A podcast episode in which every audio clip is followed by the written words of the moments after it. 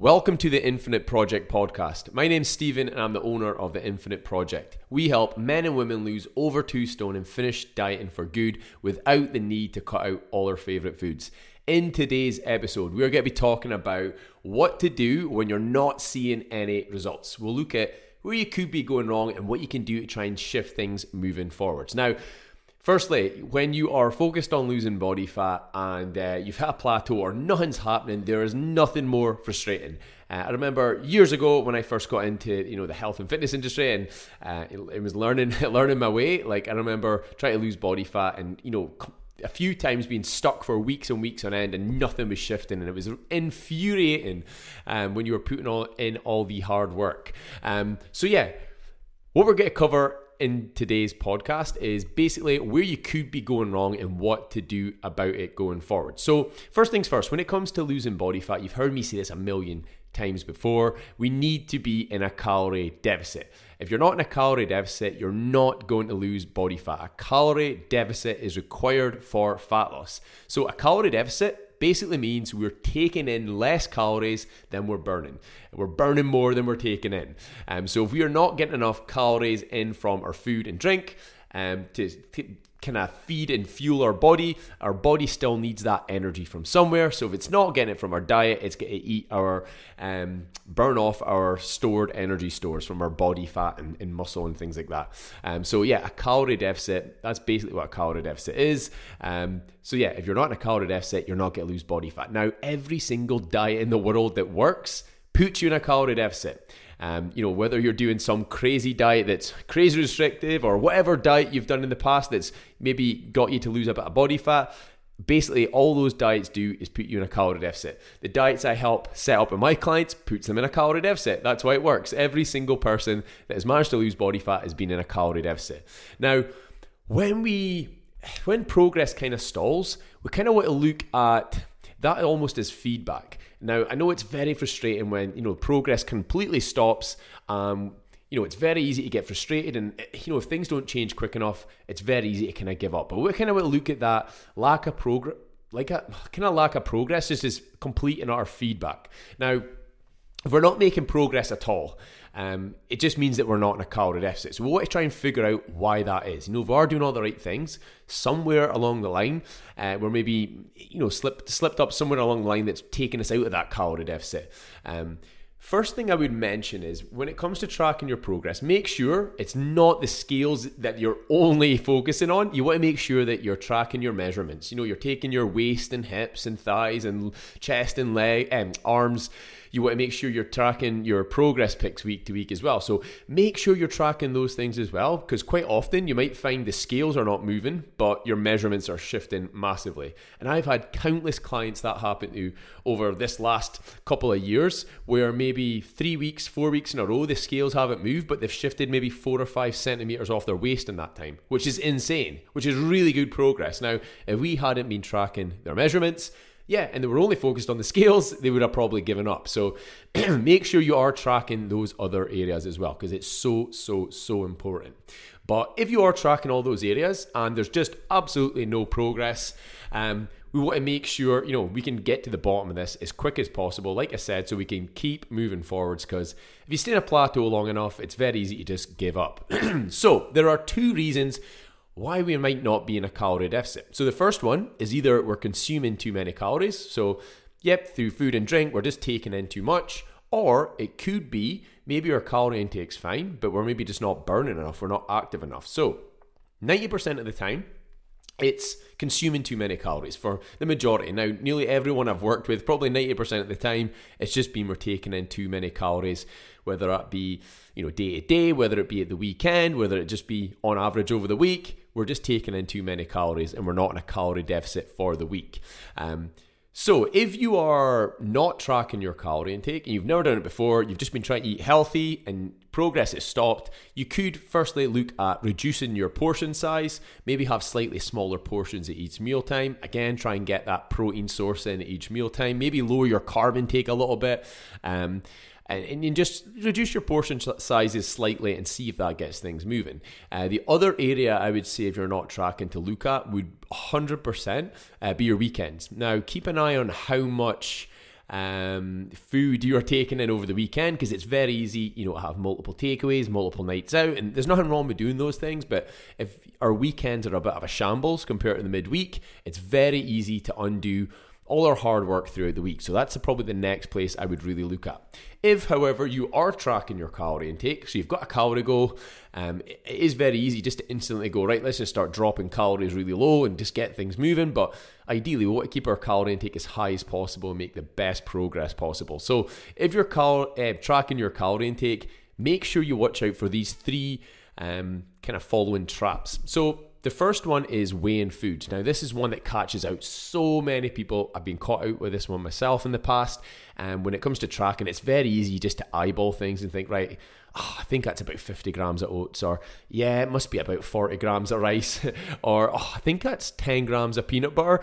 When you actually weigh what you're having, you'll get the shock of your life. Like peanut butter was a big one for me. I'd have a slice of toast and peanut butter, and I'd, I'd say, oh, I think it's a tablespoon, 15 grams, and then I'd weigh it, and it would come up at 28. And I'm like, holy crap, that's like an, it was like an extra 170 calories per slice. So very easy to, to overeat um, some extra calories when you're not weighing things. So Make sure you're weighing your foods. Honestly, that catches out so many. And those that usually are on a plateau and aren't weighing their foods, as soon as they weigh their foods, instantly the progress starts up again. I remember there was a guy two years ago. Um, I remember he was stuck at a plateau and nothing was moving. Could, didn't make sense. I was looking through his food diaries. He, he was tracking it really consistently. He was consistent with everything else. Uh, and I just asked him, Are you weighing your, your food intake? No, I just eyeball everything instantly started weighing things, and then within two months he lost another stone, and he'd been stuck for like two months. Um, so yeah, that was literally all it was. He was just taking in too many calories. Um, so yeah, number one, weighing your foods. Now number two is hidden calories. Hidden calories has caught me out before. I've seen it catch out loads of clients as well, and uh, loads of you guys I've spoke to on the likes of Instagram and things like that as well. so hidden calories literally is things like sauces that you maybe have uh, that you don't account for. Maybe it's the milk in your coffee or any drinks that you have. Um, maybe it's the oil you cook some of your your meals with. Maybe it's you know maybe it's picking food off the kids plates. Uh, little things like that. I call them hidden calories because they're things that we we consume and we don't even realize we consume them. Like like milk in your coffee is a big one. Like okay if you're having a splash of milk twice a day in your coffee like that's not going to do much damage but if you're having three or four lattes a day, then yeah, you could be easy taking in a three, four, five hundred calories plus. Again, I had a client that was having a two Costa lattes a day, and he didn't even cross his mind that there would be calories in it. You know, it was just a drink, and you know those two uh, large. Uh, not cappuccinos, lattes, sorry, uh, were the guts of 500 and something calories between the two of them. So, you know, that completely wiped out his calorie deficit. So hidden calories can be a killer. Same with oil that you're cooking with. Like you know, you might have uh, some eggs in the morning, you splash in some olive oil, uh, you know, and that can easily be 100, 200 plus calories. So little things like that. We want to make sure we're accounting for that because they can really add up. Say you you've never tracked the milk in your coffee, and uh, you maybe a few snacks here and there, and maybe some oil that you cook with. Before you know it, you know you're five, six hundred calories extra, and you, you don't even recognize you've done it. So um, yeah, hidden calories watch out for that one. Make sure you account for everything you can.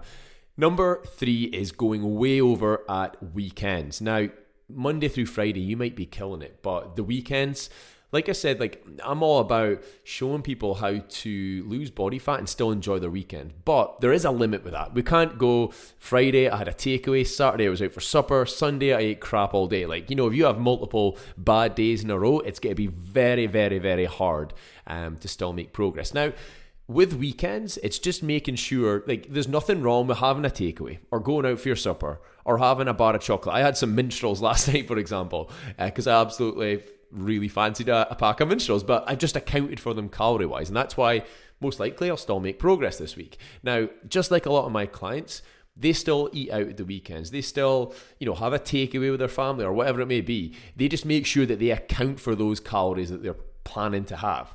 Um, so, for example, say you have a takeaway plan for this weekend. Well, maybe you make sure the meals out with that takeaway. So like Saturday, your breakfast, your lunch, um, Sunday, your your your meals on Sunday. You make sure you're still on it. You're not like, oh well, I've had a bad meal on Saturday night. Oh, you know what? I'll just start again on Monday. If you get into that kind of mindset, then yeah, your weekends are going to cripple your progress. So make sure like one bad meal doesn't turn into two. You get straight back on it uh, and then 100% you can still make progress even though you've had a meal out or you've been out for a takeaway.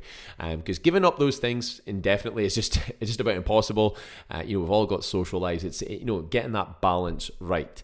Um, so that's the three traps I would uh, kind of look out for. Now, if you are smashing out the park with all three of those. You're weighing your food, you're tracking your calories first and foremost. You're, you know, you're maybe hitting a couple workouts a week. Um, if you are weighing your foods, you're aware of all the hidden calories, you're tracking all those things. Uh, you're you're taking into account, you know, your weekends and things like that. You're accounting for those calories.